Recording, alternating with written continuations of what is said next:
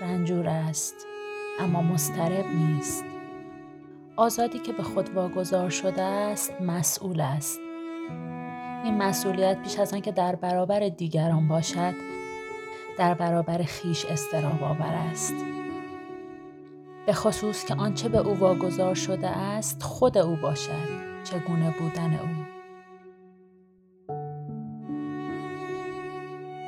پادکست شماره 8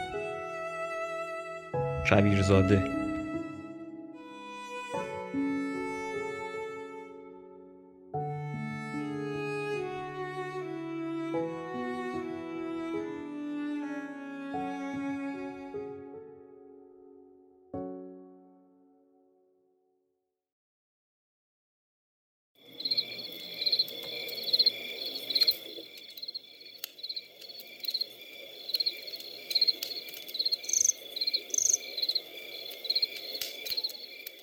نیمه شب شخص مرموزی را در بند من آوردند.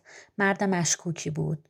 مدام سر صحبت را باز می کرد که چه شد ساواک تو را به کمیته ضد خرابکاری آورد. در تفتیش عرایزش سماجت می کرد. حتم داشتم از طرف ساواک معمور بود که زیر زبان مرا بکشد. در این یک سال و اندی اسارت نم پس نداده بودم. این هم ترفند جدیدی بود که ساواک می‌خواست به وسیله آن مرا به نطخ وادارد. اغلب شبها بیدار میماندم تا خدای نکرده در خواب حرفی بزنم که به ضرر خودم و افراد بیرون از این زندان تمام شود. مرد عجیبی بود. ظاهرا نوشته های مرا خوانده بود و با عقاید و سوگیری های مکتبی من آشنا بود. آنچنان صدای مرا تقلید می کرد که خودم انگوش به دهان می ماندم. با همان صدای تقلیدی حبوط مرا می خاند.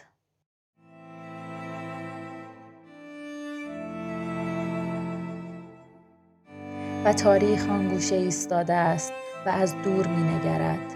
زیر لب لبخندی تلخ و دردناک دارد. گویی با لبانش می گرید. می گرید به سرنوشت این مرد این در وطن خیش قریب و میخندد به این قوم این پیروان مؤمن محمد این مهاجران و انصار و از خود می‌پرسد آیا از میان اینان کسی پیش نخواهد آمد؟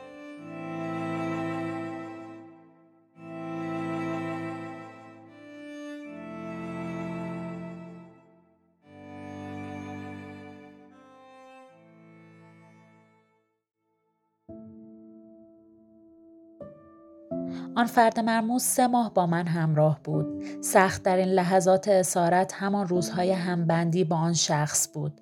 در آن محبس مخوف که به کمیته ضد خرابکاری موسوم بود روزها و شبها را با مشقت گذراندم عادت داشتند هر از چندگاه مرا به اتاق بازجویی ببرند و سوالات تکراری بپرسند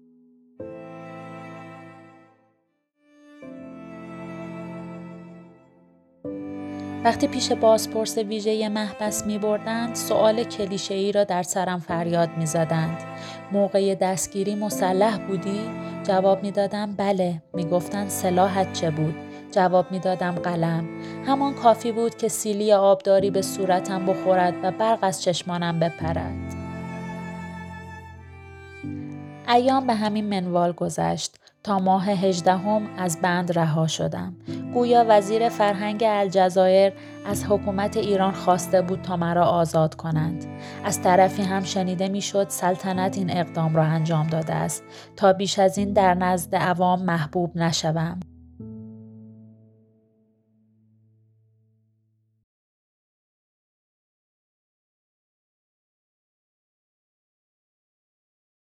بعد از رهایی از بند دیگران انسان سابق نبودم. افسردگی بر من چیره شده بود.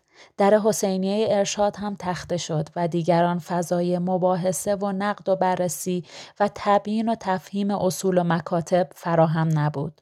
دو سال گذشت تا قصد هجرت کردم. ممنوع خروج بودم ولی با اسم و فامیل محلی مزینانی از مرز رد شدم و به دیار قربت غرب کوچ کردم. اول بروکسل و بعد ساوت همتون. همانجا به آخر خط رسیدم.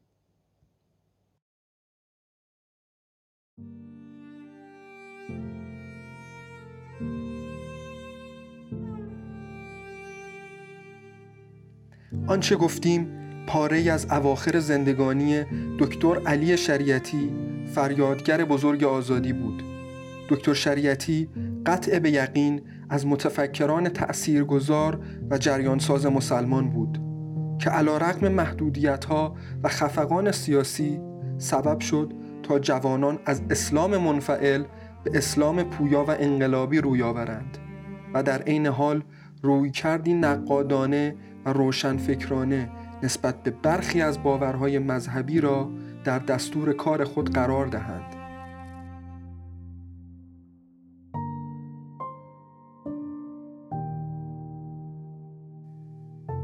بیشک شریعتی از شخصیت‌های نامدار جنبش اسلامی ایران است.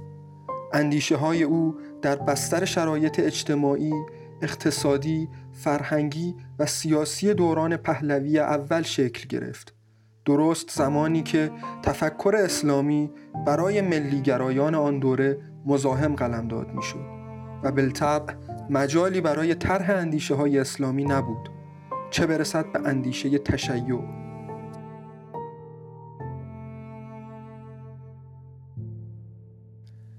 شریعتی به طرز تعمل برانگیزی تشیع صفوی را مظهر سنت مسخ شده می‌دانست و همچنین آن را توأم با تحجر اسارت پذیری خرافه تقلید و جبرگرایی معرفی می‌کرد.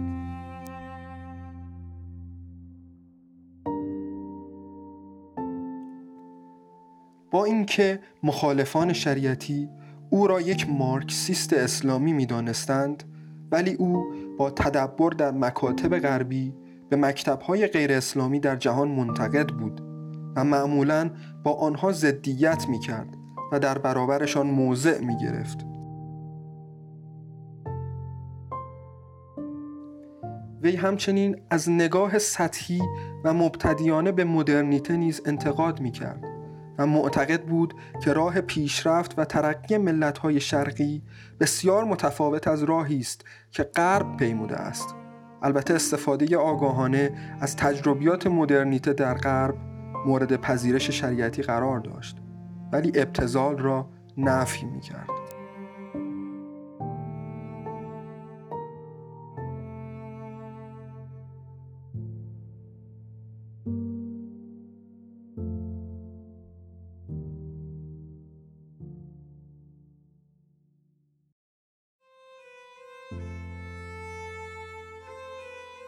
مجموعه آثار او دریایی بیکران از یک کویرزاده اهل تعلم و تعقل است که سالیان دراز است بر پهنه اندیشه های روشنفکران ایرانی و غیر ایرانی عرض اندام می کند هر کس می خواهد در این دریای بیکران تنی به آب تفکر بزند از حبوط در کویر تاریخ تمدن مذهب علیه مذهب تشیع علوی و تشیع صفوی فاطمه فاطمه است.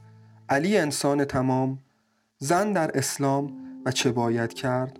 قافل نشود.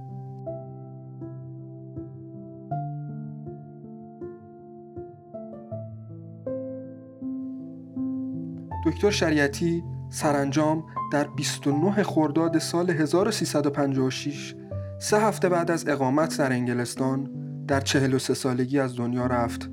دلایل مرگ این اندیشمند قرن با دهها تناقض مطرح شد و همچنان ابهاماتی در مورد مرگ ناگهانی او وجود دارد. او وصیت کرده بود که وی را در حسینیه ارشاد دفن کنند ولی برخلاف وصیتش در قبرستانی در شهر دمشق حوالی حرم حضرت زینب سلام الله علیها به خاک سپرده شد.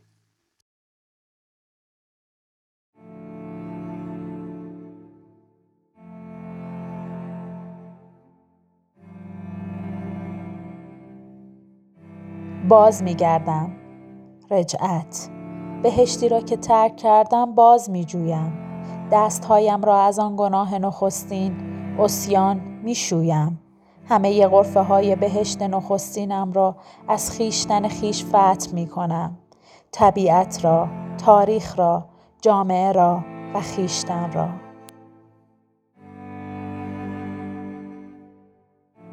در آنجا من و عشق و خدا دست در کار توطعهای خواهیم شد تا جهان را از نو طرح کنیم خلقت را بار دیگر آغاز کنیم.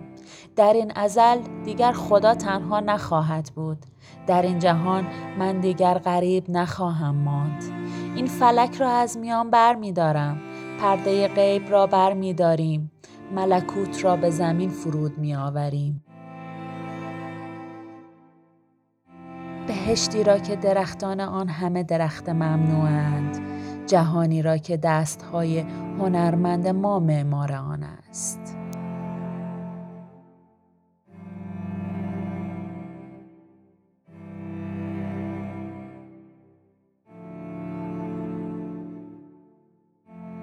پادکست شماره 8 کویرزاده دکتر علی شریعتی رو شنیدید از رادیو چاوش.